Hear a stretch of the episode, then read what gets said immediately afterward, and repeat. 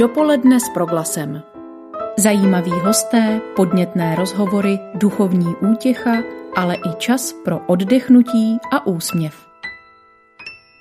Dobré dopoledne, je s vámi Proglas. Společně vstupujeme do posledního květnového týdne a současně do týdne, ve kterém se po měsících ruší řada karanténních opatření souvisejících s onemocněním COVID-19.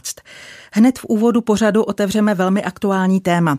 Budeme se totiž ptát, jak konkrétně se změní situace na našich hranicích. Poté se zeptáme, jak se v souvislosti s pandemií proměnil život v zemi, kde to všechno začalo, tedy v Číně. Zaměříme Zaměříme se i na ekologická témata a také vám řekneme, jak konkrétně nová situace poznamená chod našich znovu otevřených památek. Dobrý poslech přeje od mikrofonu Marcela Kopecká.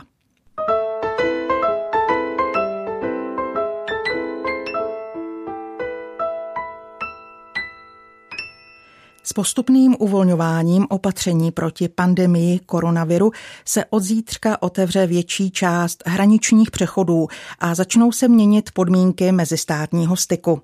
S podrobnějšími informacemi nyní vítám v našem vysílání ředitele konzulárního odboru Ministerstva zahraničních věcí. Naším hostem je Pavel Pitel. Dobrý den. Pane řediteli, mnohé hraniční přechody se zítra otevřou.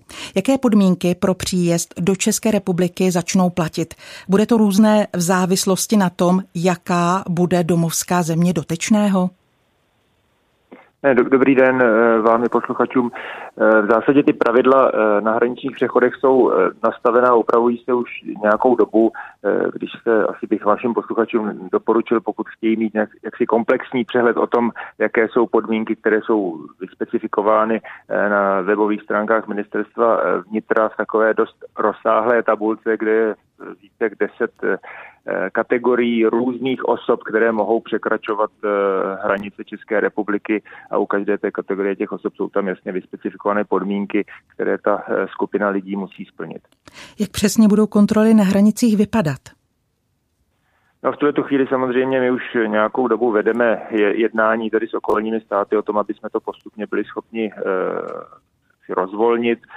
Jak asi dobře víte, některé státy jako Rakousko už v zásadě přistoupili k tomu, že zrušili ty systémové hraniční přechody eh, nebo kontroly a vrátili se na zpátek k namátkovým kontrolám. To samé eh, bude i u nás na naší straně, to znamená eh, ty Eh, hraniční hlídky už nebudou tak, tak důsledné a v zásadě si budou jenom vybírat eh, z těch eh, aut, které budou překračovat státní hranici, koho zkontrolují a koho ne. Mnoho lidí, kteří žijí v blízkosti hranic, jistě zajímá, jak to bude s přes příhraničním stykem se sousedními státy, tedy se Slovenskem, Polskem, Německem nebo Rakouskem. Tam se v tuto chvíli v zásadě nic nemění. Ty pravidla pro pendlery, pravidelně dojíždějící občany jsou nastaveny už nějakou dobu od 18. května. Eh, další takový eh, jaksi, zlomový moment pravděpodobně nastane eh, kolem poloviny června. My se to s našimi partnery na druhé straně hranic snažíme nastavit k 15. červnu Eh, že by se jaksi rozvolnil ten, ten pohyb i pro v úvozovkách eh, normální eh, kategorii občanů, to znamená ty, kteří nemají nějaký ekonomický důvod návštěvy toho teritoria za hranicí. Některé státy, jako třeba Slovensko, z jejich strany uvolnili ten, ten příhraniční styk třeba po dobu 24 hodin bez nějakých karanténních opatření, to znamená pro slovenské občany. Myslím si, že naše vláda bude se během tohoto týdne ještě hledat nějaké další způsoby, jak rozvolnit eh, ten, eh, ten režim na hranicích, zejména právě pro eh, rodinné příslušníky, nebo respektive rodiny, které mají toho rodinného příslušníka na druhé straně hranice, aby se mohli už i v tom mezidobí do toho 15. června nějakým efektivním způsobem navštěvovat a setkávat se. Mm, pane řediteli, Mohou tedy od zítřka lidé vycestovat do zahraničí třeba za nákupy do Polska nebo Německa bez onem, omezení, aniž by při návratu museli do karantény nebo měli potvrzení o bezinfekčnosti? Co nákupy? V tuto, v tuto chvíli zatím stále platí pro ty běžné jaksi turistické cesty, pokud tam tak budeme říkat, nebo cesty za nákupy, eh, tak, tak pořád platí to omezení eh, mít ten, to platné potvrzení o absolvování toho PCR testu, eh, nebo, nebo se, se poté, poté jak si vrátit do, do karantény. Samozřejmě, jak říkám, je to ta tabulka na stránkách ministerstva vnitra je poměrně obsáhlá, tak nejde to nějakým způsobem úplně zjednodušit. Každá té kategorie ty podmínky má nastavené nějak, nějak jinak. To velké rozvolnění přijde do opravdu až někdy kolem toho 15. 15. června, pokud si samozřejmě státy nedohodnou, nedohodnou dřív. Samozřejmě Český občan může v tuto chvíli vycestovat eh, z České republiky, tam žádné omezení už není, ale závisí to na tom, kam cestuje, jestli ta eh, země, do které se rozhodne cestovat, ho přijímá. Jsou země v tuto chvíli už jako například eh, Chorvatsko, které netrvají na tom testování při, při příjezdu a vpustí našeho občana na své území bez, bez omezení. Ale pokud by se ten občan vracel potom na zpátek, minimálně do, té, do toho 15. června, tak stále stále bude muset, eh, bude muset jít do, do, do té povinné karantény. Vy jste mluvil o Chorvatsku, s tím souvisí hmm. blížící se doba dovolených a debaty o možnosti vycestovat do zahraničí k moři. Bude možné do některých destinací tedy vyjet? Mám na mysli kromě Chorvatska i Řecko, mluvilo se i o Bulharsku. Jednáte nějak speciálně s těmito státy? Jo, my už jsme asi kolik, asi už tři týdny vedeme nějaké jednání tady s asociacemi cestovních kanceláří eh, v Česku. Eh, před těmi třemi týdny jsme se s nimi v zásadě dohodli nebo shodli na destinacích, které reálně a realisticky připadají v úvahu pro, to, pro tu letní turistickou sezónu. Eh, s těmi zeměmi jsme potom začali vést bilaterální jednání pomocí videokonferencí, kde jsme, eh, kde jsme si eh, jak si vyjasňovali ty podmínky, za kterých oni by byli ochotní přijmout naše turisty. A samozřejmě vždycky je to dvoustranná dohoda, jaksi reciproční, to znamená, oni očekávají, že i směrem k nám budou moci jejich občané cestovat. Po, tě, po sérii těch jednání jsme vydefinovali právě tu skupinu zemí, samozřejmě okolních, to znamená Slovensko, Rakousko, Německo, potom, potom ty tradiční turistické destinace, jako je právě Chorvatsko, Slovinsko, eh, Řecko. Eh, zhodli jsme se na tom, že i pravděpodobně španělské ostrovy, ty izolované eh, ne, ne pevninské Španělsko přicházejí v úvahu pro, pro letní dovolenou našich občanů a s těmito státy se snažíme hledat nějakou společnou řeč. A myslím, že se nám to jako daří. Například Řecko je už od 15. června připraveno přijímat ty zahraniční turisty, Chorvatsko na tom je podobně. Myslím si, že Slovinsko bude následovat. Minulý týden jsme měli videokonferenci s maďarskými kolegy, kteří jsou také zhruba od té poloviny června připraveni postupně rozvolňovat ta opatření v jejich ubytovacích zařízeních tak, aby, aby mohli přijímat turisty. Eh, se slovenskými kolegy jsme, jsme hovořili minulý týden, tam je to trošičku posunuto časově. Slovensko se pravděpodobně bude otvírat eh, zahraničním turistům až od 26. června eh, a tato jednání takhle vedeme tak, aby v zásadě někdy od začátku těch prázdnin, řekněme od začátku července, aspoň některé destinace byly pro naše občany otevřené. Pane řediteli, jaké je obecně aktuální stanovisko Ministerstva zahraničních věcí k cestám do zahraničí? My v tuto chvíli stále eh, jak si doporučujeme cestovat do zahraničí pouze v těch nutných a nezbytných případech. Tím, že plánujeme, že právě tady v tom horizontu zhruba těch 14 dnů, kdy budeme všechna ta jednání s těmi okolními státy a státy, kde jsme se rozhodli, že bychom, eh, že bychom zkusili domluvit ten turistický ruch, eh, tak budeme ta doporučení samozřejmě upravovat a budeme upravovat tak, abychom umožnili Eh, jak cestovním kancelářím, tak i třeba cestovním pojišťovnám eh, ten, ten cestovní ruch realizovat, ale to bude asi pro nás úkol nadcházejících dvou týdnů.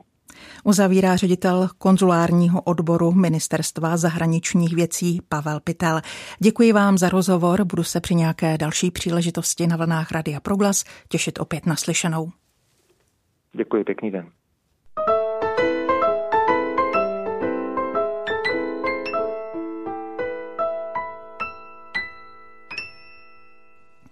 Dříve, než se budeme zajímat o to, jak vypadá aktuální situace v Číně, vrátíme se k jedné z víkendových akcí. Uplynulou sobotu totiž proběhla ekumenická bohoslužba za krajinu. Více teď prozradí Jiří Nečas, který stál v čele dlouhá léta ekologické sekce České křesťanské akademie. Ta tuto bohoslužbu spolupořádala. Pane Nečasi, přeji vám dobrý den. Eh, pane doktore. Dobrý den. Ano, pane doktore, kde se zrodila společná myšlenka modlitby za krajinu?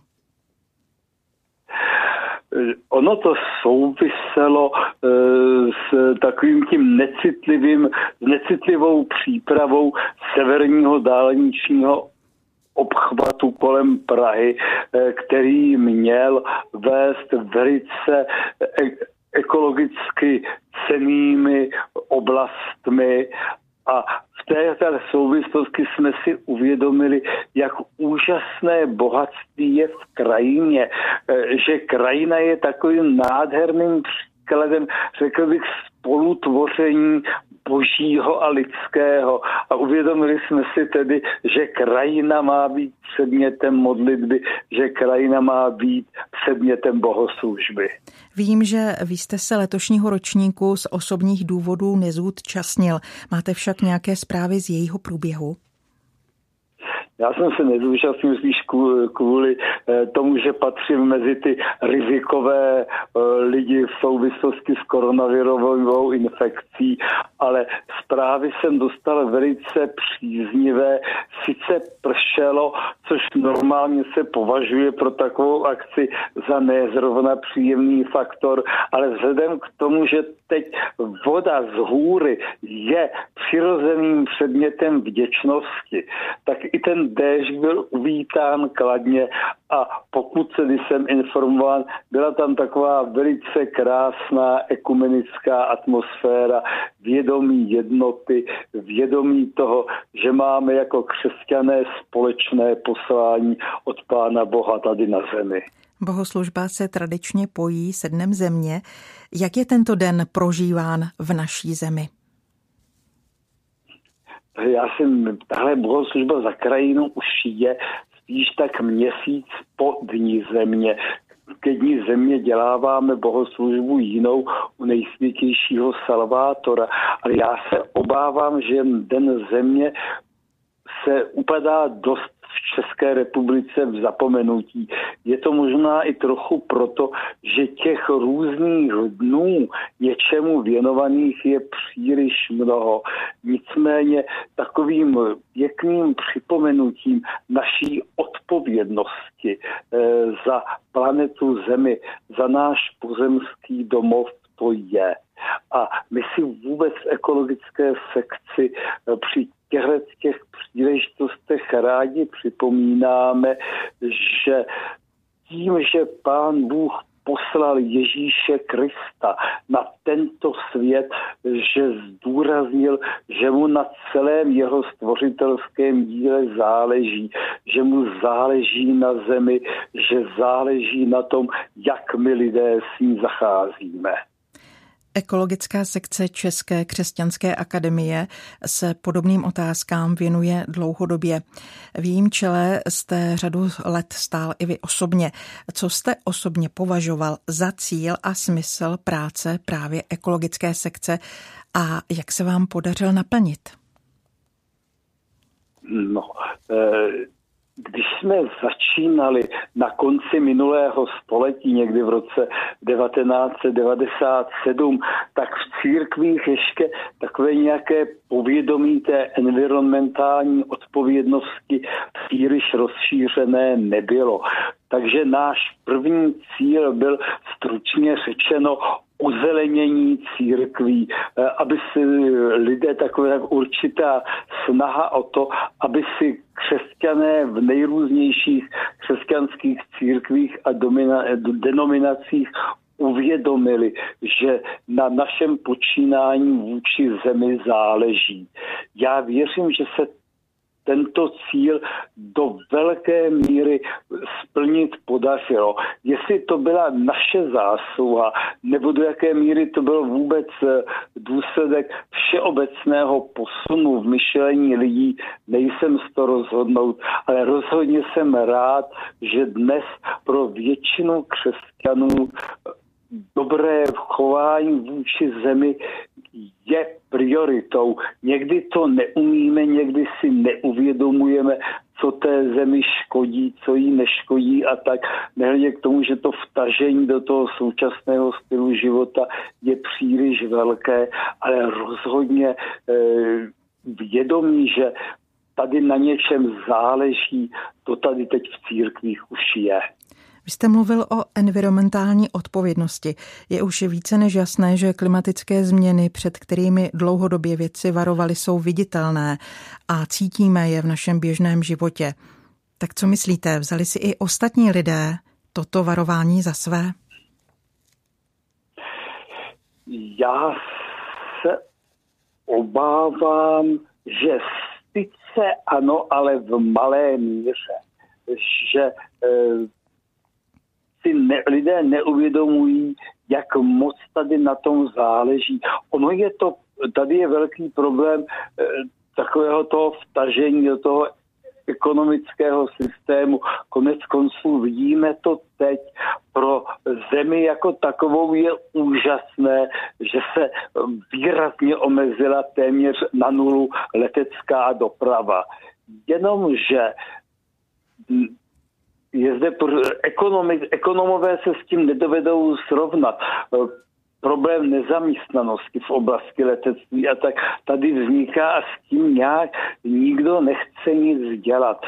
Takže jako myslím si, že to vědomí tady je, ale že se, že nevíme, jak do toho, a že ten polos e, celý, celé té naší životní praxe, e, toho ekonomického systému je příliš silný, že Tady by se mělo něco změnit, ale sám si neumím představit, jak do toho.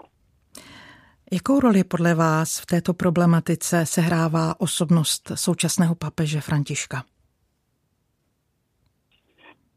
Já si myslím, že velice výrazně kladnou. Problém je v tom, že někteří římští katolíci ho neberou úplně vážně a mají k němu velké výhrady.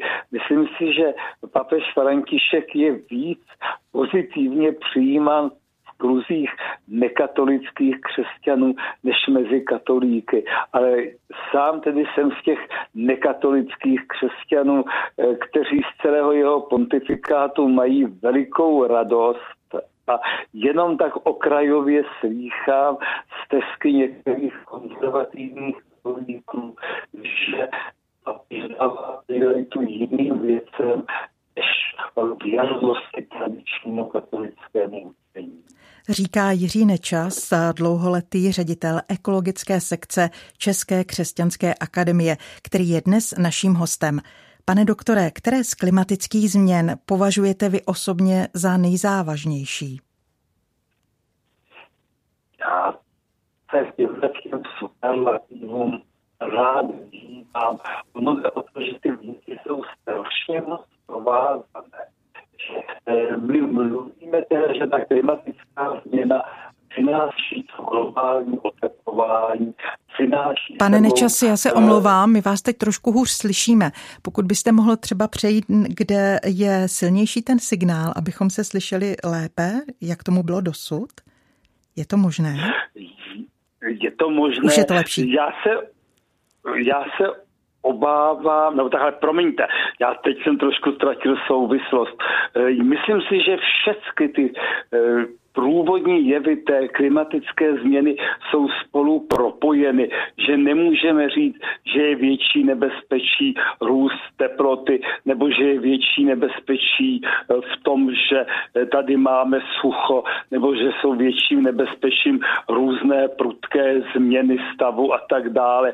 Prostě je tady je systém, který byl stabilní, který, dejme tomu, se pomalu v průběhu doby měníval, tak zřejmě vlivem naší industriální eh, činnosti je narušený a je to špatné. Je otázka, do jaké míry, kdybychom teď změnili své chování, do jaké míry by se to třeba v horizontu jednoho lidského života vůbec projevilo. Ale ta změna chování je nutná. Musíme spotřebovávat méně fosilních paliv. To je prostě bez sporu. Celá naše eh, dopravní soustava je z veliké části vázána na fosilní paliva. Takže tady prostě je nutná změna. já tedy bych rád tu klimatickou změnu bral jako jakési takové no, etické varování, či trošku jako boží oslovení, čiňte pokání, změňte svůj způsob jednání. Ono teď tady jde jednak tedy o tu naší planetu Zemi, ale jde i o smysl plného lidství, že si myslím, že my lidé jsme příliš e, začali ulpívat na materiálních hodnotách a takové ty duchovní hodnoty, láska, přátelství, vnímání krásy a tak, že té naší civilizace jdou do pozadí a že je to škoda, že bychom měli být i za, eh, prostě vnímat celý tenhle ten proces jako boží výzvu ke změně. A to byla tedy závěrečná slova našeho hosta Jiřího Nečase, který stál dlouhá léta v čele ekologické sekce České křesťanské akademie. Pane Nečasy, já vám děkuji za čas, který jste věnoval Radio Proglas. Někdy opět naslyšenou na našich vlnách. Ano?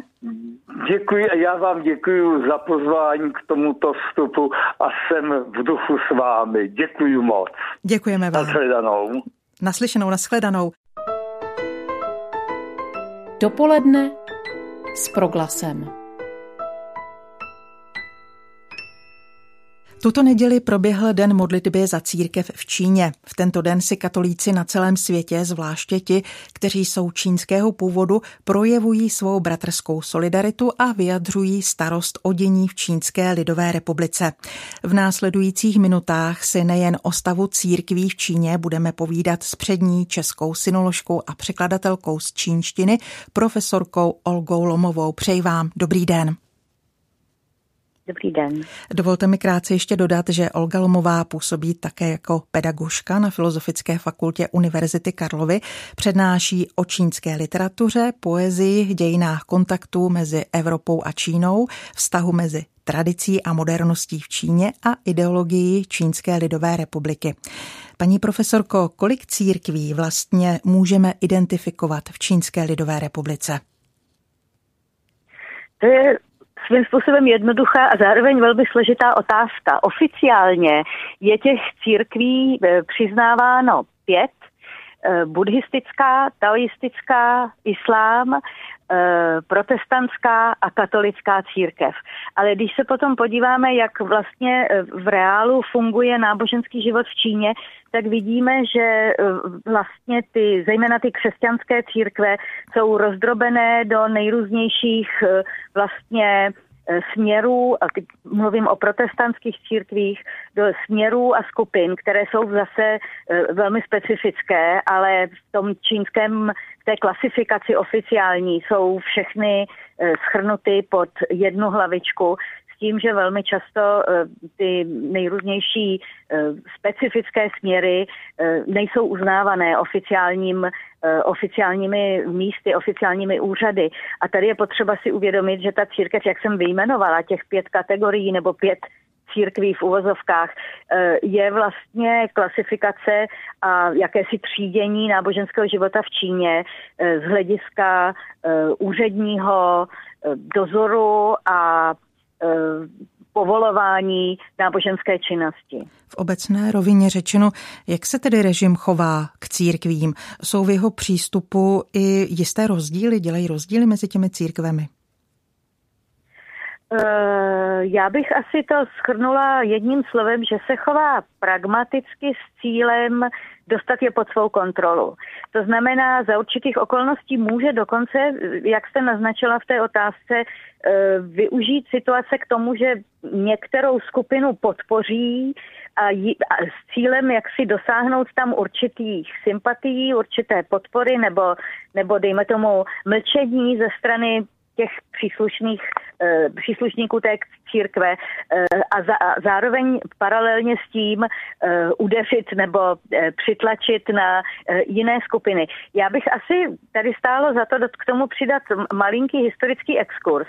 Když v roce 49 zvítězila komunistická strana Číny v občanské válce a založila Čínskou lidovou republiku, tak vlastně k církvím byl takový dejme tomu, vlažný vztah, protože samozřejmě církve se dostaly do rámce té nové, nové Číny, takzvané, s vedoucí úlohou strany, dostali se pod kontrolu, byly Eh, museli odpovídat určitým eh, formálním povinnostem, ale zpočátku eh, tam zároveň ve vedení komunistické strany převládalo přesvědčení, že tedy v nové Číně, v komunistické Číně náboženství zcela přirozeně vyhyne, protože prostě nový svět náboženství nepřeje.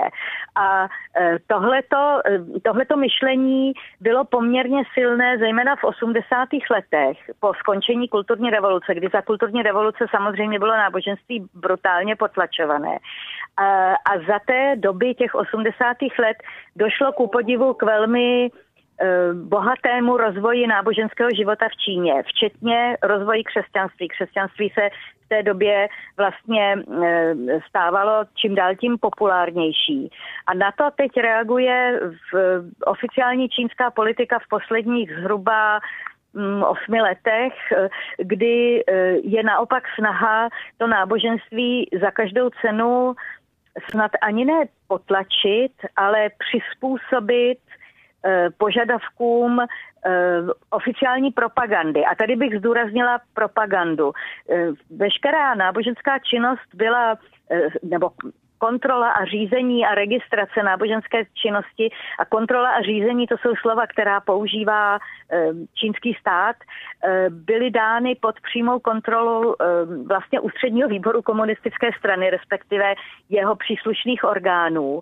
A je tu veliká snaha ty, to, to, ten náboženský život eh, podřídit, nebo náboženské myšlenky, náboženské, náboženské cíle podřídit eh, eh, politické výchově eh, v duchu tedy těch základních směrnic a dogmat komunistické strany Číny. Já vím, že to vypadá naprosto nepředstavitelně, hmm. absurdně, Jak ale v tom ten stát? probíhá něco, ano? čemu se říká Ehm, počínčtění náboženství, čímž, přičemž tím počínčtěním se myslí právě to, že vlastně náboženství ehm, má své, své učení, jakékoliv náboženství, ehm, dávat do základních rámců oficiální propagandy. A to se promítá například i do vzdělání kněží, e, do, má se to promítat do e, každodenního náboženského učení, e, do způsobu, jakým tedy ta komunita náboženská žije a myslí. A to, ta, ta, ten vliv na, čin, na myšlení lidí, věřících je tu považován za strašně důležitý. A jak je v tom ten stát úspěšný v těch krocích, o kterých jste teď mluvila? Jak vůbec eh, tady ty kroky komunikuje s náboženskými představiteli? Daří no tak se jim to s náboženskými in, představiteli to komunikuje velmi jednoduše. Těm to prostě přikáže a pokud mm-hmm. neposlechnou, tak je zbaví možnosti eh, působit v církvi. Jak je úspěšný, jak, jak to lidem jak si se skutečně dostává do hlavy a do jejich víry, ehm, to my nevíme. To, to jako na to nemáme žádný, nemůžeme udělat nějaký ehm, nezávislý šetření veřejného mínění mezi, mezi českými věřícími. Každopádně je tu veliká snaha ty náboženské organizace de facto proměnit v dalších organizací té takzvané jednotné fronty, které společně za svůj hlavní cíl eh, považují nikoli tedy tu svoji eh, nějakou specifickou myšlenku zájem, ale podporu komunistické strany Číny.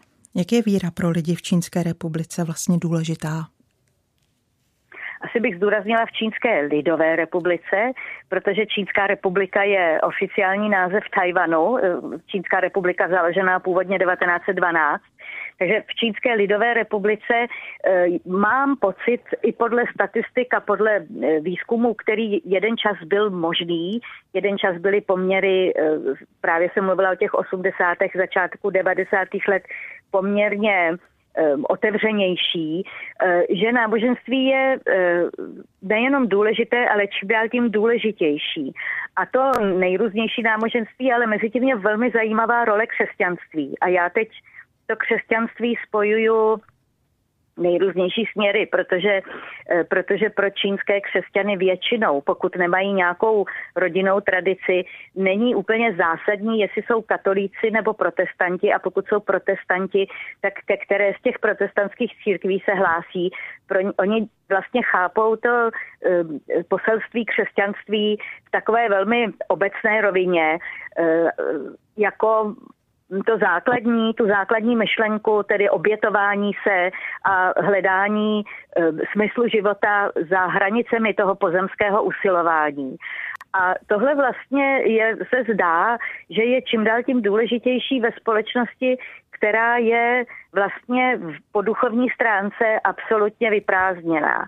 A je vyprázdněná v důsledku um, ateistické výchovy, tedy brutální ateistické výchovy nejrůznějších politických kampaní, ale zároveň i toho um, ekonomického modelu, který klade důraz na velmi jednostranný zisk, na, na zisk a velmi jednostranný teda ekonomický rozvoj a lidi zbavuje jakéhokoliv eh, pocitu jiného smyslu, než je vydělávání peněz. A za těchto okolností vlastně já to cítím velmi intenzivně, když mluvím eh, s čínskými občany, eh, že mají velkou potřebu, možná explicitněji vyjadřovanou, než, než se s tím setkávám u nás, nějakého přesahu, nějakého duchovního rozměru svého života.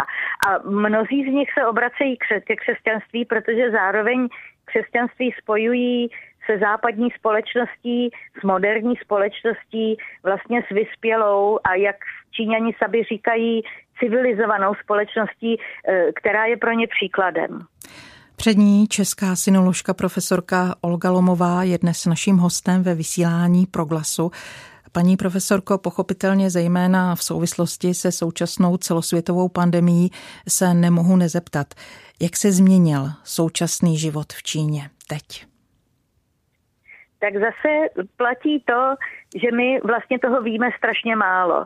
Eh, čínské úřady eh, velmi, velmi eh, úspěšně využívají moderní technologie k blokování informací, ale i k vytváření falešných informací, šíření nepravdivých informací. Takže jako vlastně nějakým způsobem velmi přesně a, a, a konkrétně pojmenovat, eh, charakterizovat, jak vypadá dneska život v Číně, je velmi složité. Informace jsou zprostředkované a částečně blokované.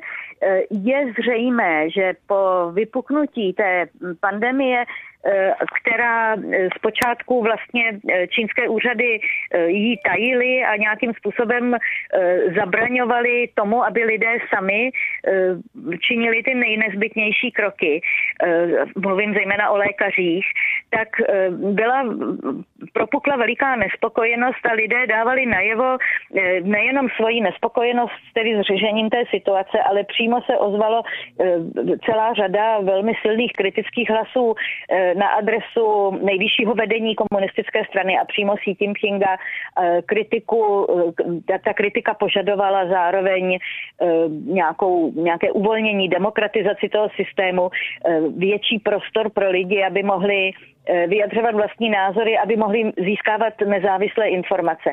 Tohle po té první vlně se podařilo velmi úspěšně potlačit, eh, zahnat do kouta, takže dneska už ty kritické hlasy neslyšíme, i když je velmi pravděpodobné, že lidé svůj názor tak rychle nezměnili.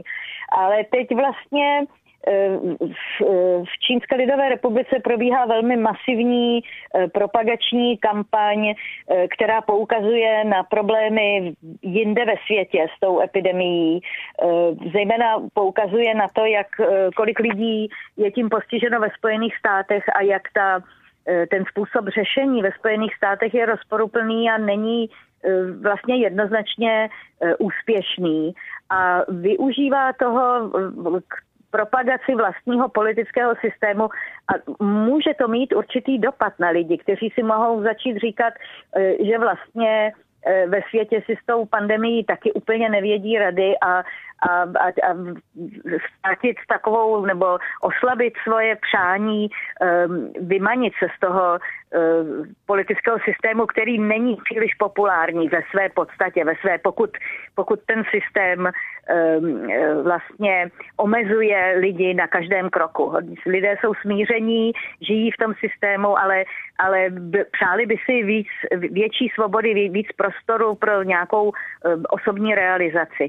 Takže tady se může stát, že vlastně eh, v důsledku eh, problémů s tou pandemí nakonec paradoxně eh, ten stávající systém posílí, ale to opravdu jako je spekulace, to je odhad té stávající situace. No a zároveň v současné době Xi Jinping a to nejvyšší vedení, ale především tedy Xi Jinping vlastně velmi posilují asertivitu čínského režimu, včetně prosazování vlastně mocenskými prostředky čínských zájmů. A to teď vidíme v Hongkongu, ale bylo to patrné například i v nedávných konfliktech na čínsko-indických hranicích. A tady vlastně hrozí, samozřejmě je stále víc ohrožován Tajvan. A myslím si, že tady hrozí i Eh, vlastně snaha eh, toho nejvyššího čínského vedení eh, posílit legitimitu své moci nacionalistickou propagandou a realizací těchto těch vlastně ambiciozních mocenských cílů za hranicemi Čínské lidové republiky, jak si s cílem odvést pozornost od toho, co lidi trápí v těch domácích věcech, domácí politice v každodenním životě. Uzavírá v tuto chvíli synoložka Olga Lomová, se kterou jsme mluvili o situaci v Číně. Byla hostem ve vysílání Proglasu. Paní profesorko, já vám za to mnohokrát děkuji. Pěkný den a naslyšenou. Také děkuji.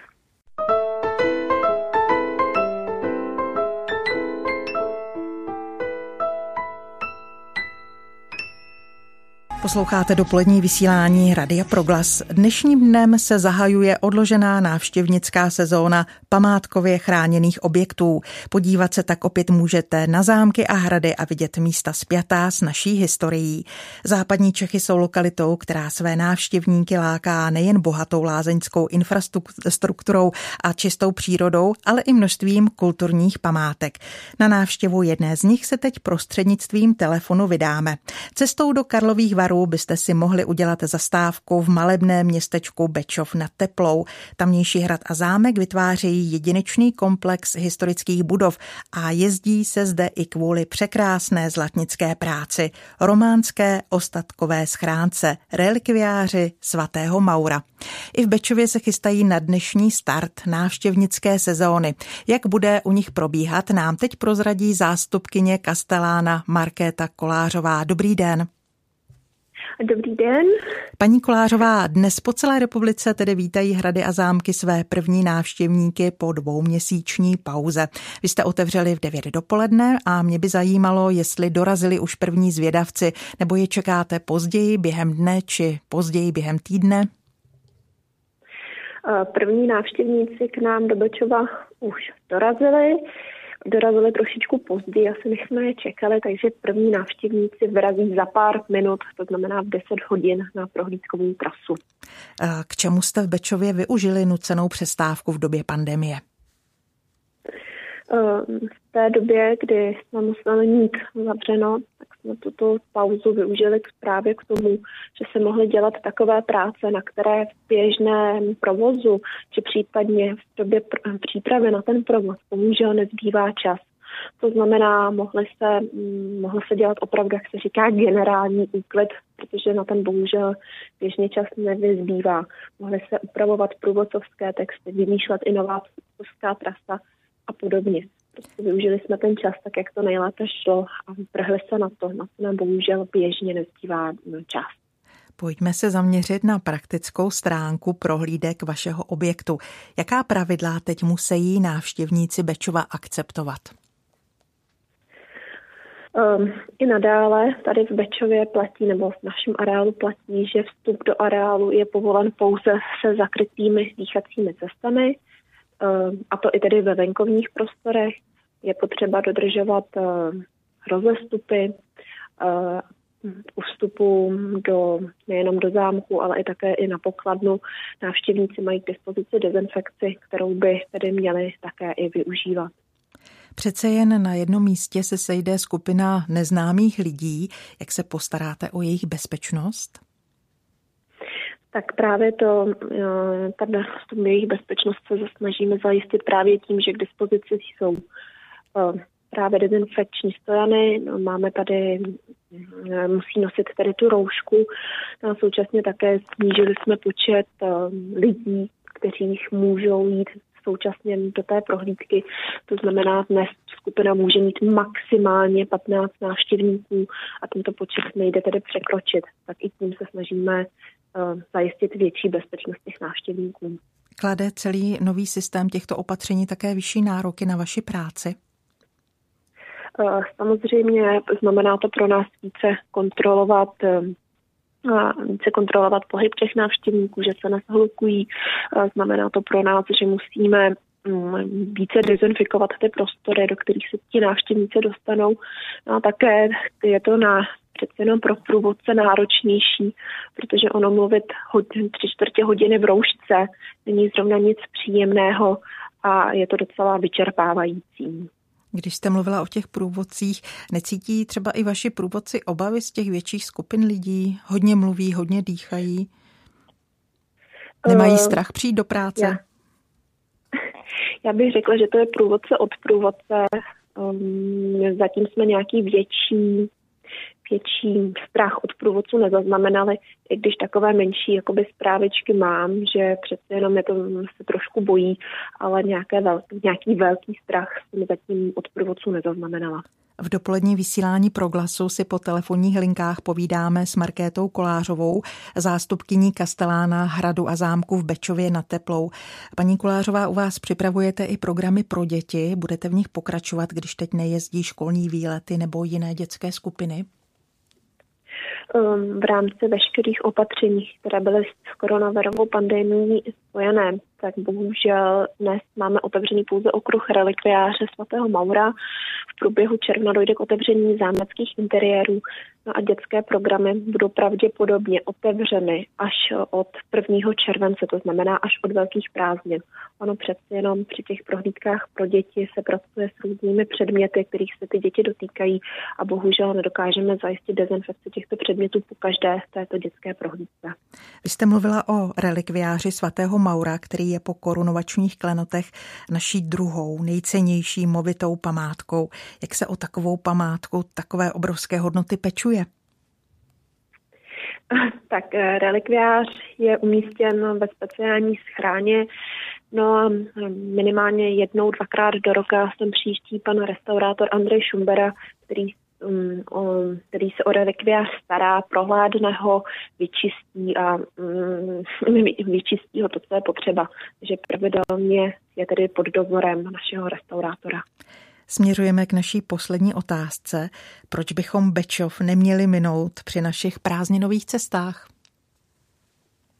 Tak uh, já si myslím, že Bečov byste neměli minout už právě z toho důvodu, že se tady nachází druhá nejvzácnější památka České republiky a to je právě relikviář svatého Maura. A to byla tedy závěrečná... Ano, pardon? Ještě jste chtěla ne, něco dodat? Já jsem chtěla říct.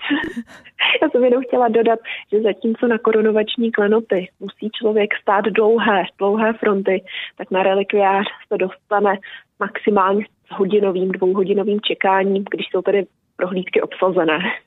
Tak teď už to byla závěrečná slova Markéty Kolářové, která je zástupkyně Kastelána hradu a zámku v Bečově na Teplou. Přeji, ať k vám najde cestu hodně nových návštěvníků a ať se i tato sezóna vydaří. Naslyšenou, pěkný den. Děkuji vám, mějte se hezky, naslyšenou. Dopoledne s proglasem. Jak jsme vás už informovali, právě dnes se po odmlce způsobené všeobecnou karanténou znovu otevírají pro návštěvníky hrady a zámky nebo historická sídla. Bude letní sezóna na památkových objektech jiná a v čem? Na to se teď zeptáme. V pořadu dopoledne s proglasem vítám tiskovou mluvčí Národního památkového ústavu Janu Hartmanovou. Dobrý den. Dobrý den. Paní Hartmanová, od dnešního dne se budeme tedy moci podívat opět na hrady a zámky. Prosíme, schrňme si na úvod, jaká opatření návštěvníky těchto oblíbených výletních cílů čekají. Tak návštěvníci budou muset uh, samozřejmě dodržovat uh, zpřísněné pokyny návštěvního řádu. Uh, jsou povinni mít zakryté dýchací cesty a to vlastně po celou dobu pobytu uh, v tom daném areálu. Uh, dále je nutné dodržovat stanovené uh, odstupy a dezinfikovat si ruce před vstupem do pokladen, prodejen uh, nebo sociálních zařízení. A vlastně uh, všechny ty pokyny jsou vyvěšené v našem webu npu.cz, ale i na webech uh, těch jednotlivých památek a samozřejmě i u vstupu do těch objektů. K návštěvě hradu i zámku patří mnohdy i nákup drobných upomínkových předmětů, občerstvení nebo použití toalety. Jaké podmínky budou platit tady? Bude otevřeno? Tak jak už jsem zmiňovala před vstupem uh, do těch prodejen nebo sociálních zařízení, uh, jsou návštěvníci povinni dezinfikovat si ruce. Uh, co se týče občerstvení, tak konzumace jídla je možná minimálně 10 metrů od výdejního okénka a pro všechna tato místa rovněž platí, že je zakázáno se před nimi schlukovat a je nutné dodržovat bezpečné odstupy. Hrady a zámky a k ním přiléhající zahrady jsou také místem, které se díky své kráse vyhledává i ke svatebním obřadům. Budou mít snoubenci letos možnost uzavírat zde sňatky? Hmm. Tak v souladu s usnesením vlády je možné uzavírat sňatky uh, na památkách, ale musí být dodržena uh, ta nařízená pravidla, jako je například uh, počet zúčastněných osob, nesmí přesáhnout uh, 100 a tak dále. Stejný problém se týká i filmařů. Na hradech a zámcích se velmi často v létě natáčí. Přicházejí štáby z domova i ze světa. Budete letos točit na vašich památkových objektech? Hmm. Tak i tady platí vlastně to samé, že pokud budou dodržena ta stanovená pravidla, jako je dodržení maximálního počtu osob a hygienických pravidel, tak je to také možné. Prospěla podle vás historickým objektům pauza způsobená pandemí? Odpočinula si od návštěvníků?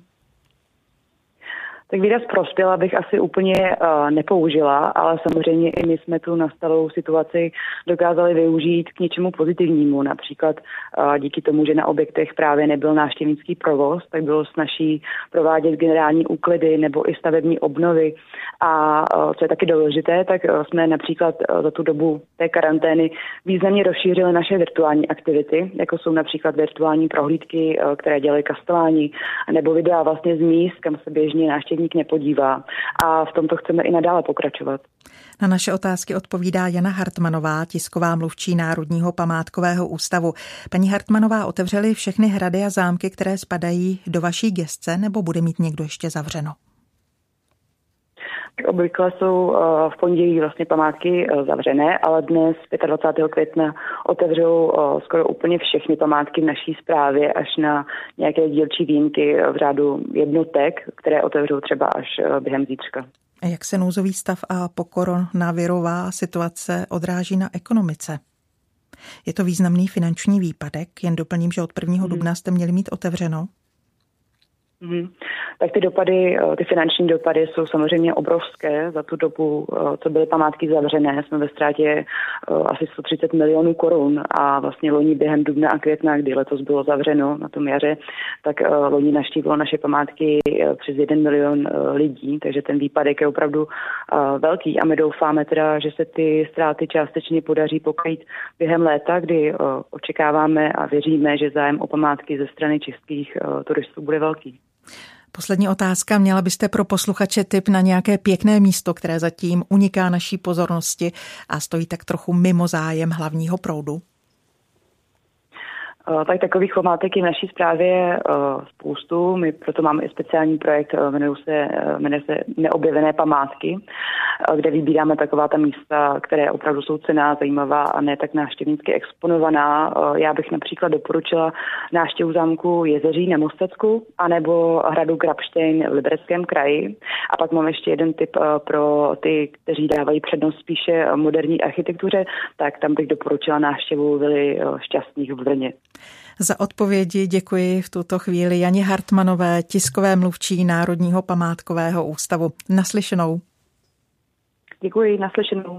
A to bylo z dnešního vysílání pořadu dopoledne s proglasem všechno.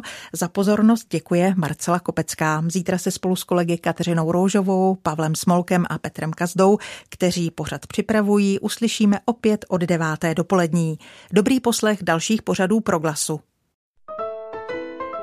Dopoledne s proglasem. Každý všední den mezi devátou a desátou jsme v tom s vámi už 25 let.